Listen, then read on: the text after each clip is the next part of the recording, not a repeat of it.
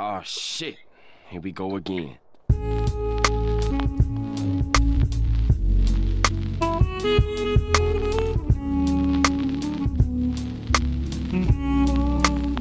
What's up, ballers? We're back. Episode 13, lucky number 13. We got kind of the final regular season event for the PGA Tour this week. As we kind of head into the playoffs, we got some guys fighting for their lives. We had a big weekend golf-wise in terms of some impressive young players. And yeah, I mean, I'm just ready to go, ready to chat it up. So who do I have here with me this week? Well, how the hell are you guys? Dougie's here. Yeah, Vince is here too. Feeling a little bit better, so hopefully you can get a little bit more out of me. Let's get it. Yeah, you don't sound like shit anymore. Thank God. Yeah, I'm feeling a little better. So, yeah, little weekend recap. Well, first of all, did you guys get any golf in this weekend? Oh, yeah. Let's hear a little bit about that. Benny, you want to talk about Friday's round? What you thought? Sure. Yeah. We played Tour 18 in Humble, Texas. Replica course. I think we talked about it briefly. So it's a all-American, U.S. championship, U.S. amateur holes like Inverness, Oak Tree, three holes from Augusta.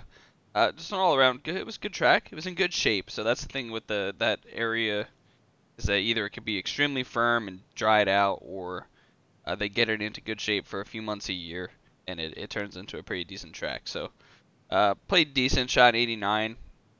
Actually, that was kind of shitty. Now that I think about it. When you say it that way. Yeah. Now it's in here. Yeah. It wasn't as bad as Tom. Was not as bad as Tom, but I think most of my woes have come from putting over the last few weeks. So get those straightened out. As straight as my driver will be good. Yeah, I thought the course was actually in great shape. Probably the best shape I've ever seen it in. Fairways were lush. The greens were pretty quick. I really didn't see too many problems with the course itself. I thought it was really, really good. As Vinny said, 18 of the best, supposedly the best holes. It's funny now because we played Doral when we went down for the Ryder Cup, and Doral is their 18 is their finishing hole. And it looks, similar structure, but the hole is completely different. So it was just kind of funny playing that compared to when we played the actual course a couple months ago. I think I shot 5 over. Patty shot maybe 9 or 10 over. Tom shot 1 million. He's continuing his bad streak of golf here. He's actually taking this coming weekend off to reflect. He played. So we'll recap you. Sunday, he found a glimmer of hope. It's like when you're playing so bad and you go out there and you make a few birdies and you're like, yep, I can do this. That's true. So we'll get there. Yeah, so Friday he played absolutely horrible. I think he shot 97, maybe 98. Was not good. Lost about 12 golf balls, maybe more. He actually quit on the 17th hole. He hit his tee shot dead right and was behind a tree, and Patty was driving their cart and parked right in front of him. And Tom tried to hit a shot and sculled it right into the cart and then just quit. So, but all in all, the course itself was great. We got the round in about 4 hours and 10 minutes, so we got done right at dusk, dawn, whatever. What is it? Dusk? What's it's dusk? Yeah. Dusk. Right at dusk. So, yeah, all in all, it was good. And then I guess I'll talk about Sunday a little bit. So we last second Saturday afternoon, Benny said, "Hey, Doug, you want to play 6 a.m. round tomorrow morning at Wildcat?" I said, "Yeah, sure." And texted Tom, texted Chris, and got them. Tom said, fuck it. I'm an Auburn fan. We're used to disappointment. And went out there and played with us in the morning. And I think everybody played okay on the front nine. Course conditions, we played the lakes, are fantastic. Gearing up for the match play championship, which is in 4 weeks now, I think, maybe 3 weeks. Three and a half. So the course is coming around. Looks great. Back nine. Everybody kind of a slow start and then kind of finished pretty hot. Tom was one of those. He had played terrible, was ready to quick off. I was riding with him. He was like, I'm throwing my clubs in the lake. This is it for me. And then he finished birdie. So that'll bring you back. Exactly. That's going to bring him back. Kid's ready to play. And so, yeah, I mean, that's really all I had. It's, the local course. It's always good. We had a good time playing out there. I think I shot birdied 16 to shoot 79. And actually, I think we finished 79, 80, 81. Yep, that's right. Ooh. So, and then Chris shot 92. Maybe? I don't know what he shot. But, yeah, so ended up being closer than I think everybody thought it would be. But all in all, good day. Any other comments you want to add? Nope. I feel like it should have been a 77. It was like felt really good and felt like a jackass. So yeah, you did not putt very well. Nope. Yeah. Another day in the life. So. Jakey, what you got? Yeah, I played Saturday, and I just didn't hit it really good at all. I was hitting it kind of weak and off to the right a lot, and I got to tell you, I held the round together. So I was like walking off of the ninth hole, shooting basically the same number I shoot on the front nine every week. I was like 3 or 4 over. I had chipped in on back-to-back holes for par, so I chipped in on 2. From over the green, and I chipped in on 3. So a par 3 where I basically I had a really tough pitch. I pitched it over the green, and I chipped it in on the first one, and then I missed the green and chipped it in on 3. I kind of held my round together on the front. Then I went to the back, and I just made a bunch of just super weak bogeys. So I stayed after the round and kind of like went to the range, went to the putting green. I've been missing a lot of putts right, so I'm trying some new stuff with like alignment, trying to get aligned a little bit differently. Then I played today at a course that I really wanted to play when Vince was here, but we got the call to go play at Marion, so I didn't. We didn't go over to this place. So I went to Jeffersonville, which is a Donald Ross public course, like near Norristown, Pennsylvania, and it was a little scruffy, but it was actually really cool, really sick little track, and I striped it all freaking day long, and I was putting my ass off, and then I made triple on the last to shoot 80. So kind of a bitter pill. Yikes. It was like the round was really long. I will say this is not making excuses, but I get frustrated when I feel like it's getting extremely long, and it was extremely long at that point. Like I had waited for pretty long time on every tee box from about the 13th hole on.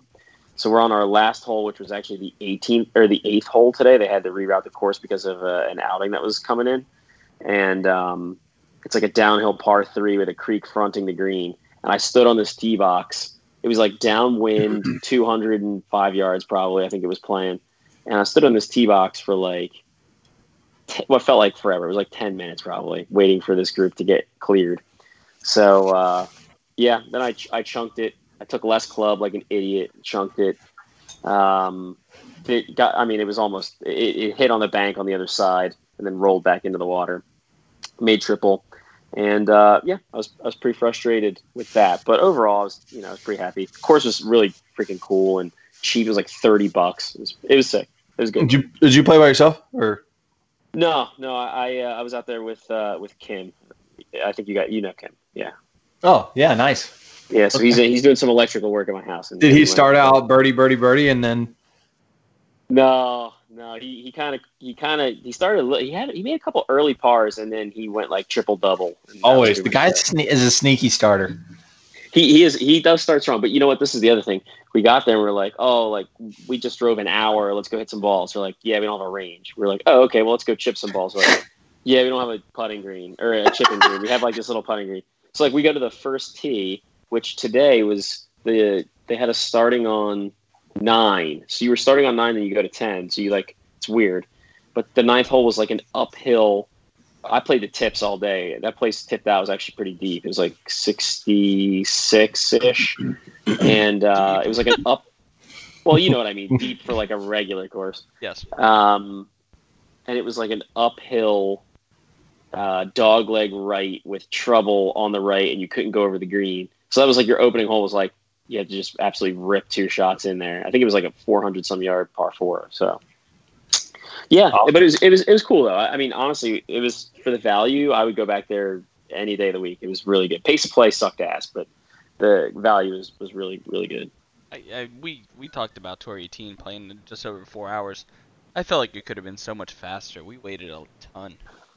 Dude, I mean, it was probably twilight, and there's a bunch of people playing because it was only like $30 or whatever. So yeah, and I mean, I don't want to. This wasn't on the docket to talk about, but I think it's like one of these things. Like, public golf is always going to be slower, and this is not a knock on anyone that plays public golf, but I think that there needs to be some education. Like, the group that was holding us up today was two groups. It was a group of four older guys who were just kind of hacking it up, and they were, you know, they weren't ready when it was their turn. They were driving to one ball and then driving to the other. Nobody was getting out of the carts. It was like a whole thing. And then behind them was a twosome of kids, like, you know, teenagers who just had absolutely no urgency. I mean, none at all. Like, they would wait for basically the hole to clear to play their next shot.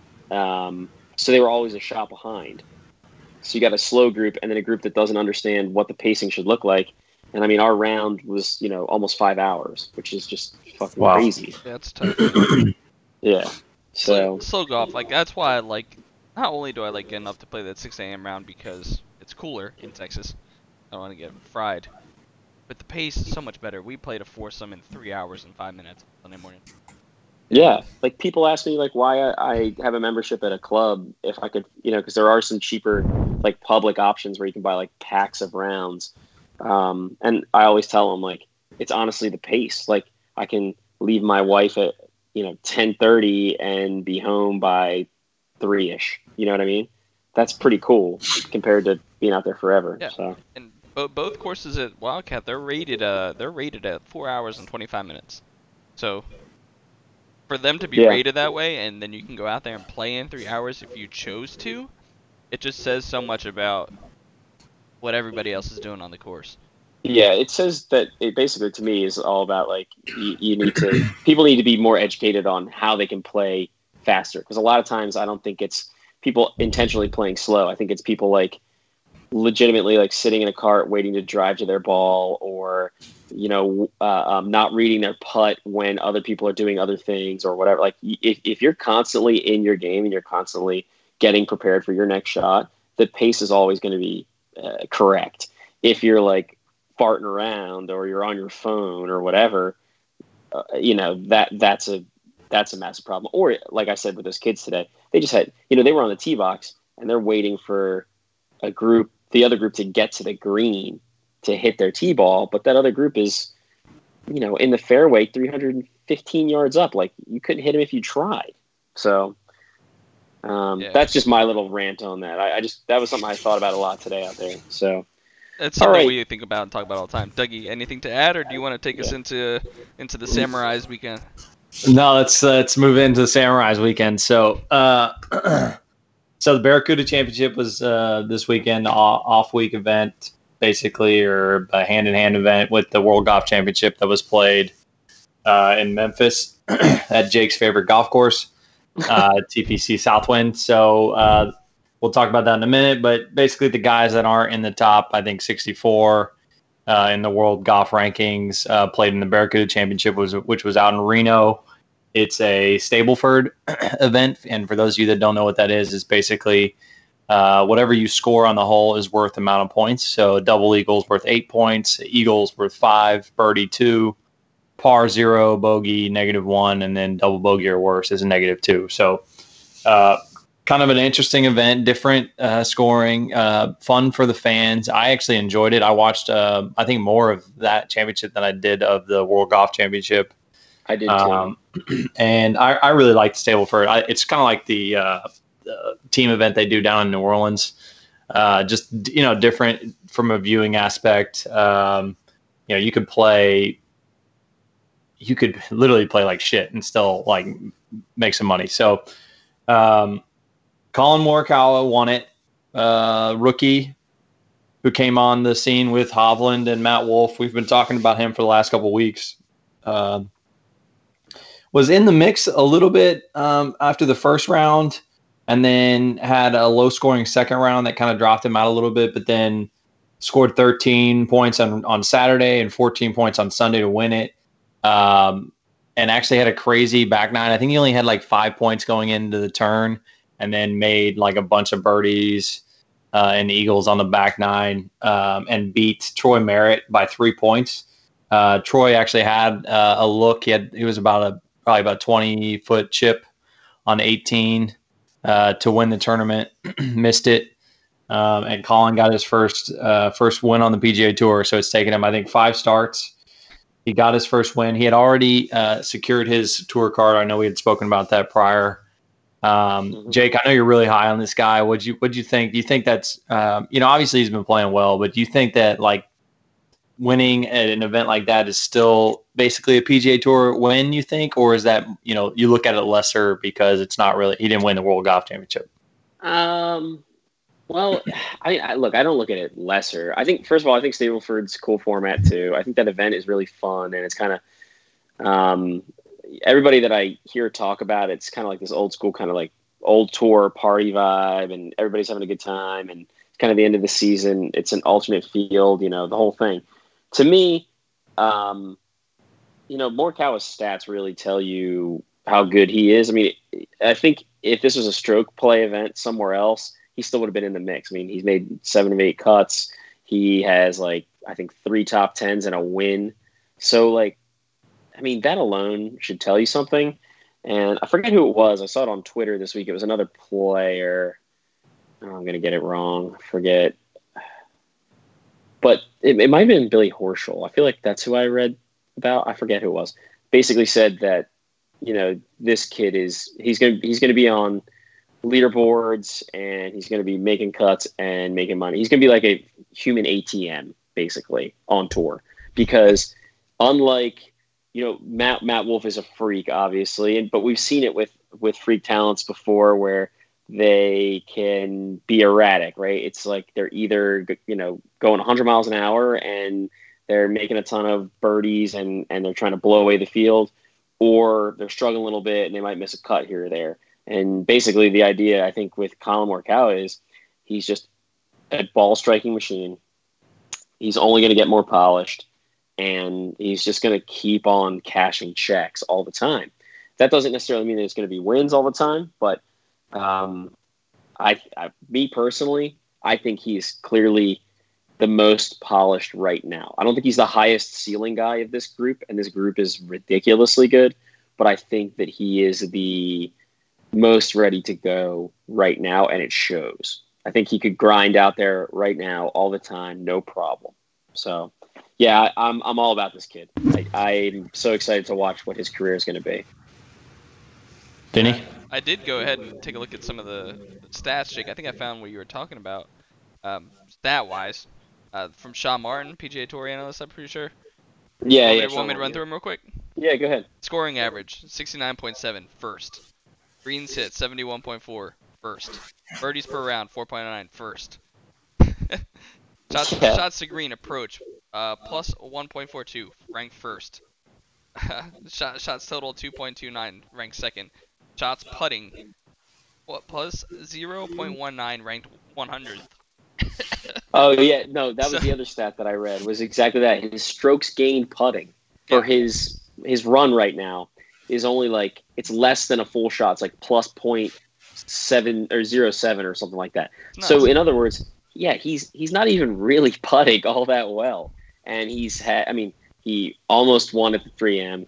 He won this. We've just, we've seen him sort of in a couple of positions to do big things. So I don't know. Like your boy Chucky 3 Sticks.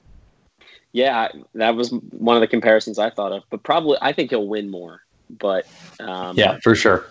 Yeah, but I think that it's kind of he'll be more of that mold. I do think that he'll be like this guy who's just there forever.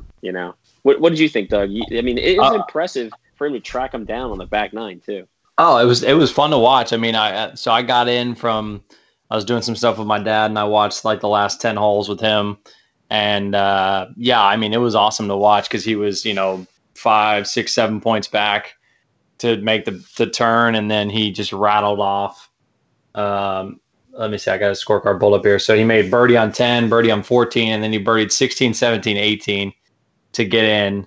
So he picked up 8 points on the back nine to win the tournament. And it was great. It was actually like a little bit of a ham and egg because at one point, I think Collin made birdie on 14 to take a 1-point lead, and then Troy made birdie on 15 to take the 1-point lead back.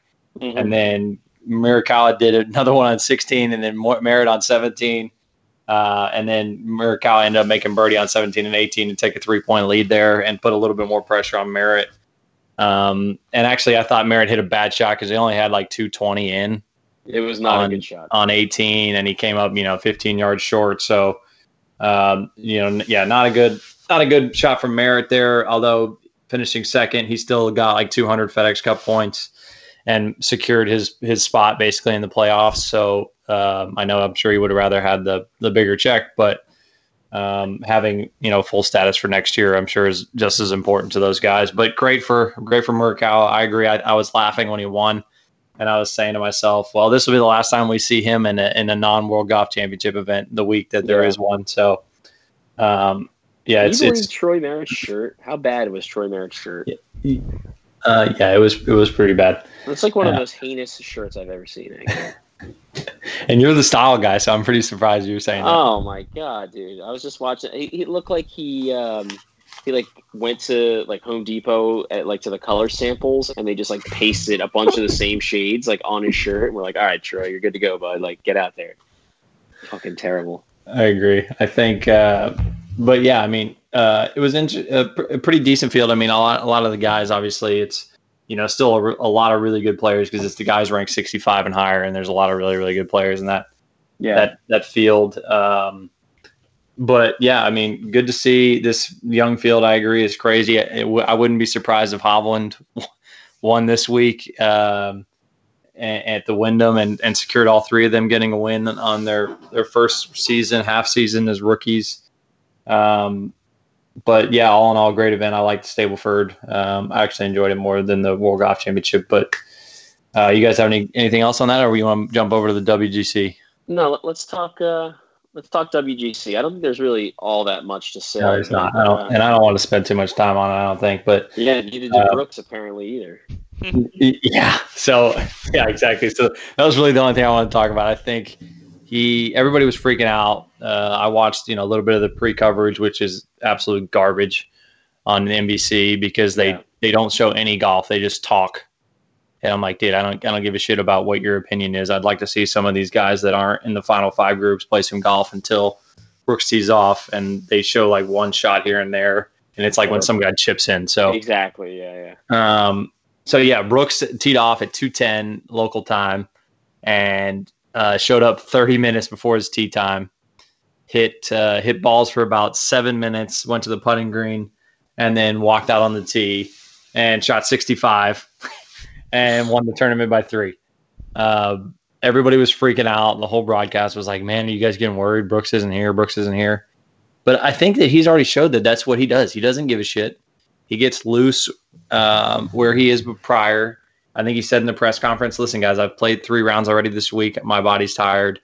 I'd rather stretch. I'd rather lift. I'd rather have some more time in the hotel before I come out here and dominate the golf course. Pretty funny that it's only his 7th win. He's got 4 majors. But yeah, I mean, you know, the field is awesome, right? The course, I agree, Jake, is not that great. It's okay. Yeah, it's fine. It's whatever. It's pretty cookie cutter. But, and, you know, out of the top 64 players, everybody was pretty much there except for Shane Lowry, who won last week at the Open. So we'll allow him. And then my boy Tiger, who's a pussy and doesn't want to play golf anymore. Didn't play. So I think everyone else played. It was a good field. I think my biggest concern is not really Brooks. Brooks, you know, obviously he's the most dominant player in the world right now, is really Rory. And like Rory's had a couple leads here this year. I know he won at the Canadian and he won earlier in the year, but like 2 events there that had a terrible field, and he's had a couple leads now in the last, you know, probably 8 events where there was a decent field or a good field. and he hasn't been able to close or shot over par in the final round. So I think that that's really my takeaway from this tournament is I'm really kind of concerned for Rory is, man, maybe he's just losing a little bit of that edge, or he's trying to push too hard because DJ and some of those other guys are flying high right now. Well, I'm with you. I'm with you. I mean, first of all, we can't forget that he won the Players. So yes, that's true, right? He won the Canadian Open, and he won it in like kind of classic Rory fashion, which is like, you know, he's up shot $1 million. 61. Yeah. Right. Exactly. But he did win the Players. So like, it's hard because I think our perspectives for a lot of players, like if let's just hypothetically, let's just fuck around for a second, say that was Ricky Fowler's year, that he won the Canadian Open, he won the Players, and he contended at a WGC. We'd be like, that's not a bad year for Ricky. Like, he didn't get his major, but he had a pretty good year. But for Rory, we look at it and we go like, what's wrong with Rory? He missed the cut at home. He didn't really show any signs of anything, like at Augusta after, you know, being in the final group the year before. He didn't make any noise in any of the majors, and he coughs up a WGC. Like, he literally just like shits a brick, you know, as Brooks just, you know, races by him on Sunday. And first of all, I don't think that you're wrong. I think that there is something to be said. Rory clearly in bigger events, he has problems closing that he didn't have 4 years ago. But I don't know how that gets solved. I think that a lot of Rory's wins, I've said this before because I like Rory a lot, but I think that if you look at his major wins, he won them in a certain fashion, and not all of them, but a lot of them. And that doesn't always, that's the exception. That's not the rule. You don't usually have a guy like what he did at Congressional. Right. You know, it doesn't usually go that way. So I think that's the tough thing for Rory. He's got to learn how to win these nail biters a lot more for us to change our view of him, I think. I agree. Vinny, you have any thoughts on WGC? No, I'm just going to say, like, I think I know that Brooks didn't just show up, you know, 30 minutes before his tee time because he was, you know, behind or running late. Like, he plays a unique game of mental warfare. Yep. Right? Oh, for sure. I think it was good. He said in his presser, I don't know if it was this week or, you know, one of the conferences from a couple weeks ago, he just said, guys, I've been swinging a golf club since I was 5, and I've been swinging it the same way. I don't need to go hit range balls and work on my swing. I'm not Smiley Kaufman. I'm not a terrible tour player. I'm the best player in the world, and I'm swinging it the same way I've been doing it my whole life. If I need to hit 3 balls, I hit 3 balls, and then I'm ready to go. So, like, his confidence, his swagger is unbelievable right now. I love it. I think it's great for the game. Hopefully everyone else catches up. I think, you know, the newer players coming on tour they're all playing faster because of these guys, which I think is helping everything else out. I will say one other thing, though, and Jake, we talked about this via text, is I think obviously WGC is fun to watch because it's just the field it has, but the schedule, because it's a week after the major this year, was kind of a letdown. And like, oh, shit, okay, another big event this week. Oh, okay. But like, and I know we talked about a little bit, the new schedule came out this week for next season. They moved it in between 2 of the majors, so it's not the week after the Open, which, you know, I think might help a little bit. But, I thought it was a little bit of a letdown that it was straight from the Open. Everybody's flying from Europe to play here in Memphis. And then the season's ending, really, and the playoffs are starting. So just kind of a little bit of an interesting twist there. Mm-hmm. Yeah, I've really – my last, like, sort of thoughts on the WGC, I just wish they would do something different, honestly. Like, the Mexico event is really, really fun because that course is really crazy. And those guys, you know, it always seems to be this crazy finish, right?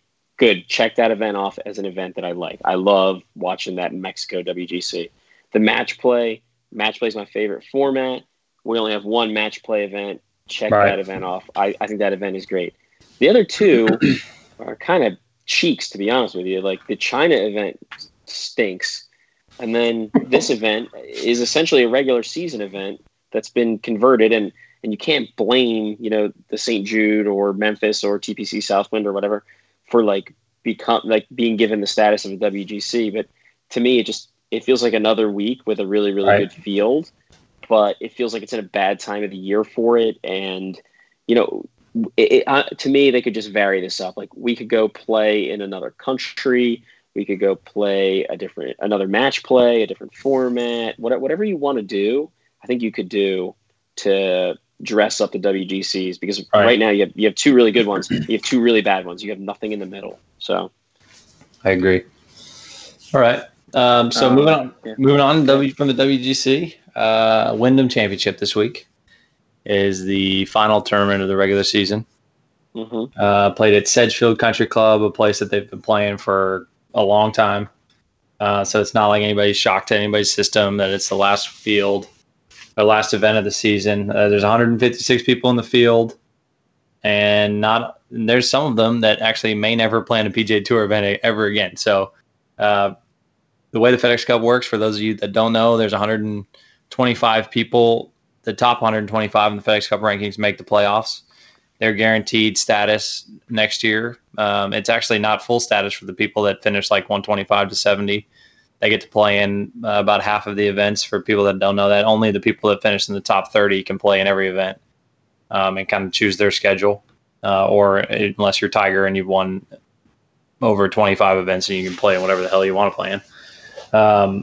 So interesting dynamic. I'll let Vinny and Jake, I'll let you guys talk about the power rankings. The one thing I wanted to talk about was I pulled up the top 125 for the FedEx Cup. So Alex Noren is actually 125 right now with 363 points. Then there is seven other players that are within 11 points of 125, which is Austin Cook, Richy Werenski. No idea who that is. Werenski. There you go. Martin Traynor, Patton Kizzire, who won like three times last year, Peter Uline, Daniel Berger, and Andrew Landry. So like a lot of talent there. Jason Duffner's down in 136. He's 40 points back. Bill Haas is down there. Bo Hostler, Martin Keimer, a lot of guys. Go to number 152 real quick. Number 152 is Doug's lookalike, Mr. Zach Johnson. Can you believe that? Zach Johnson and number 155, Jimmy Walker, outside the top 125.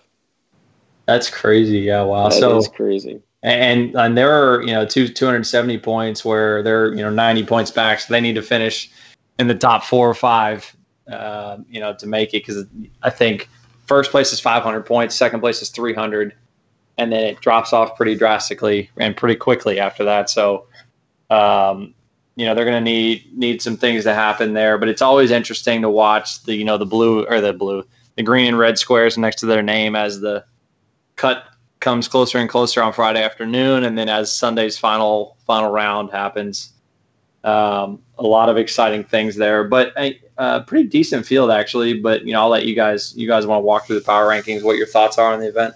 Yeah. I'll drop the top 10. I won't go through the long list. Number one, I think the fan favorite everywhere I'm looking, it's Webb Simpson. Got six top sixes or top tens out there in the last 10.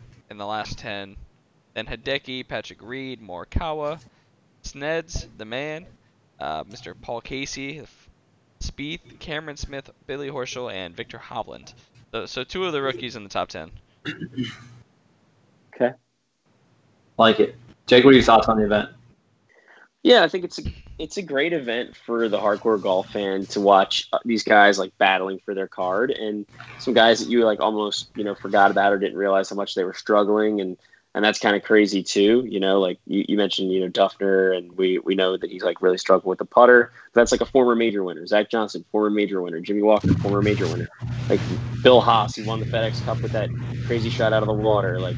All these guys are sort of still fighting. They might have status, to be on the tour for the next year or more, but to not make a playoff seems, kind of crazy. So I think it's a good event that way. And,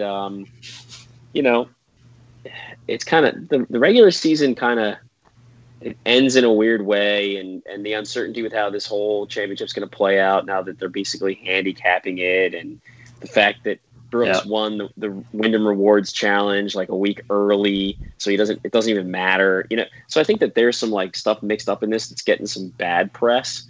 But I think that the really good story is, you know, there are a lot of guys right there on that bubble, like you mentioned, that are really fighting to keep their card or to get into the playoffs and try to make some coin. So, yeah. Yeah, so just to follow up on what Jake said there, guys, so a new thing this year, the Wyndham, who actually is sponsoring the event this week, they are basically paying out for the first time a regular season winner. So I know in the past a lot of people have argued like, oh, Bryson had this huge point lead last year. He didn't get paid out. He ended up finishing like outside the top 3 or 4 in the FedEx Cup Tour Championship, which cost him like $9 million or something crazy. So the top 10 people in the FedEx Cup regular season are getting paid out. So Brooks is going to get $2 million bonus, more money that he doesn't need. And then I think from there it like drops off. Second place is $1.5 million, and then after that it's like a $200,000 increase to where the 10th place finisher gets $500K. And so right now that's Brooks, Rory, Kuchar, Schauffele, Woodland, Cantlay, DJ, Casey, Rahm, and Rose.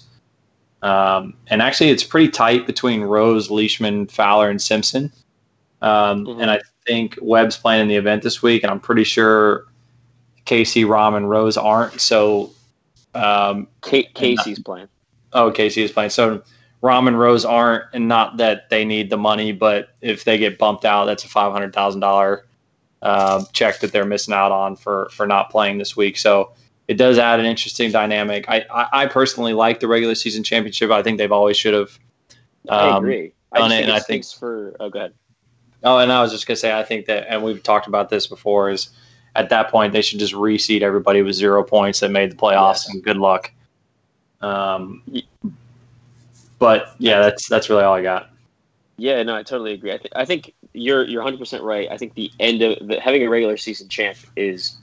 It's like having a number one seed. I think that's really cool. Right. And to pay that out is cool. It just stinks if imagine if you're Wyndham and, you know, the PGA Tour is like, hey, we're going to have this, like, you're the last event of the year and we'll crown the Wyndham Rewards champion at your championship. And they're like, fuck yeah, like, put our name on this shit. Here's some money. And then the guy wraps it up the week before. Right. You know, that's pretty Brooks rough. Wasn't going to play this week anyways. I mean, No, for sure. I'm not necessarily saying that, but obviously, if they're going to continue to do this next year, they got to kind of rewrite how they're going to play this out so that, you know, it does really get down, at least even if it's just 2 players, it gets down to the last week and some guys can decide what to do. But yeah, I don't know. That's just my last thought on that. I like it. Vinny, who are you taking this week? What are your thoughts? Well, I've been looking at 2 people all week, and one of them is Mr. Noren, right on 125. And my other players, I think it's going to be a big week for Joaquin Niemann. He was really hot leading into the British. Then he had a week off. He didn't play in the WGC. But he was playing really well. I think he's just going to come back and a little chip, and he's going to go out and fire some really good rounds this weekend. So you're taking 2 players. No. I'm taking Niemann, but I think... Classic Vinny. I think Noren's got a really good shot, too. He really does take 2 every time we do picks. He goes, you know what? I'm really feeling Noren. Like, I called him. He's like feeling really good. His swing looks really good. But I had a hot dog with Niemann last week at the club, and you know, like he said, he's feeling really good. So I think I'm just gonna take both. Like that's kind of what it is. I like it. Jake, who you got? Who you like? You want me to go? All right. Yeah. You know, I'm gonna pick this guy because. I really don't know who I feel like is going to win this event. I haven't done a ton of research into it, but this dude's had a ridiculously good season, even though I fucking cannot stand him as a human being. Jordan Spieth? No. I like Jordan. Rory Sabatini. Wow. All right. Rory Sabatini has had an incredible year. Okay. He's had a ton of top 20s, some top 10s mixed in. He was like T16 at Portrush, but like obviously that's so far away from the winner that you never heard about it. So I think he's got a shot. I think he'll play. Is he still wearing the crazy hat? No, which is a bummer. I think he should go back to that. You know, that kind of fits him a little bit. But yeah, I'm going to go with Rory 17 to win this week. I like it. All right. So I really don't have too many insights on the Wyndham Championship. I am going to Oh, man. I almost went with Spieth this week, but I'm going to go with Lucas Glover. Oh, I like that pick. That was Glover, man. Yeah, he's finished, I think. He's had 6 top 10s here, another 9 top 25 so this season. So he's had a good year. Guy who, you know, is scared of his wife when he goes out on the golf course because he might get beat up. But, yeah, I'm going to take Glover this week. He's, you know, securely inside the top 125. And then, as everybody knows, the playoff starts next week, actually. So first event, the top 125 are playing, and then they're going to make a cut down to the top 70 after that. And then the Tour Championships the following week, which will be the top 30 down at East Lake in Atlanta. And talk about a course that is not very inspiring. It's just kind of blah. Agreed. But that's really all I got. I had a couple of notes, and I know we talked about this a little bit, guys. I wanted to kind of see with the last couple of minutes we got is what have been your takeaways from the regular season this year? Let's say like your favorite win and favorite moment could be the same, could be different. What are you guys thinking? Ooh. Want me to go, Jake? Because I know mine right off the bat. Yeah. Go ahead if you're ready. I'm gonna. I think take a second. My favorite moment of the year was Wolf draining that eagle putt to win on 18. I think it's been such a good year for rookies. There's tons of power. Yeah, not only are there tons of good rookies, but there are tons of different kinds of rookies. You have Morikawa, who's just a ball striker. I feel like he can put a ball on a string anywhere he wants. And then you have Wolf, who's just the new power of the PGA. And just guys getting it done such a different way. That's like been my favorite part of the year, all year. Okay. I guess you can say since they came on tour. I like it. So I think that, look, Tiger winning the Masters, to me, it's just incredible. It's an incredible feat. There's nothing like it. I mean, to me, it just blows sort of everything out of the water. If it's his last major win, it's to me, it's incredibly sweet. It redeemed him to me as a character. I know that like some people don't have a problem with the things like that Tiger's done. They can like kind of look past it.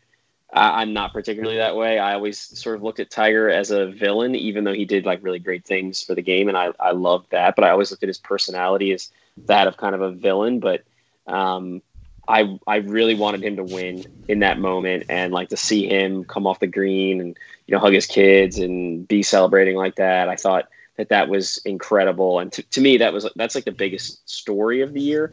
And I also kind of think that in some ways, I hope that that's the last time that Tiger is the biggest story. Cause I think it's time. I think golf has to figure out a way to move on, and I don't know when that's going to happen, but I really do think it has to happen soon for the sake of golf. And I don't know, you know, I know people are going to be polarized by that, but I do believe that. My favorite moment, though, the thing that I like enjoyed and still sometimes will go back and watch, was Zach Johnson accidentally hitting that ball on his practice swing and then hitting the tee marker on 13 at Augusta. Like, I have that saved in my phone, and when I need like a good laugh, like I just pull that up because that's just freaking hilarious to me. I love it. So for me, you know, obviously I would like to say best moment, best win, Tiger. Because I agree. I think it transcends the game. It's probably one of the top 2 comeback of all time in sports. Whether we'll see it again or not, I don't know. I'm starting to think no, finally. But I don't know. But my favorite moment was actually, and not that it was Rory winning the Players, but it was that Jim Furyk shot this low, crazy round, made a birdie on 18. And then Rory, you know, closed it out strong to beat him in the Players Championship. Furyk would have been the oldest guy ever to win it at 50 plus, so which was awesome. I thought it was just a great moment for golf. My favorite win is tough as well. I have 2. I'm going to pull a Vinny here. But one of them was in the fall, so it's kind of like a different. So my one in the fall was actually Cameron Champ, who's fallen off the complete map. winning in his first start as a pro at Sanderson Farms back in October, because I think everybody was kind of thinking the same thing about Wolf, Morikawa, and those guys as champ, as this dude is just a bomber. He's a really good player. He's going to win a ton, and he's really fallen off. So I think interesting dynamic there to watch out for next year, because obviously he's got full status now that he had a win. And then my win in the fall, or this year, is I'm going to go actually with last week's winner, with Shane Lowry. I think that was just great for not only for Shane, but also for where the Open was in his home country, the atmosphere, how he won it. I thought that was just like my favorite moment of the golf season, or win in the 2019 calendar. I'm looking forward to the playoffs, though. I think it's going to be exciting. If you guys, another throw out here that you're not prepared for, if you had to pick somebody who's in the top 10 right now to win the FedEx Cup, you're probably all going to say Brooks, but who do you think it is? I'm not even going to take a guess, because I just want to see how this thing plays out, because you guys both know how much I hate this idea I hate it. I feel like they're going to do it. It's going to be total shit. It's going to be horrible. Backtrack it. Yeah. And I just don't know why. Like, this is such a bad choice, I think. So I am going to actually abstain in protest. I'm going to say I am not going to pick it. Benny? I don't know. Who can take down Brooks right now? I think Rahm pieces 4 good rounds together.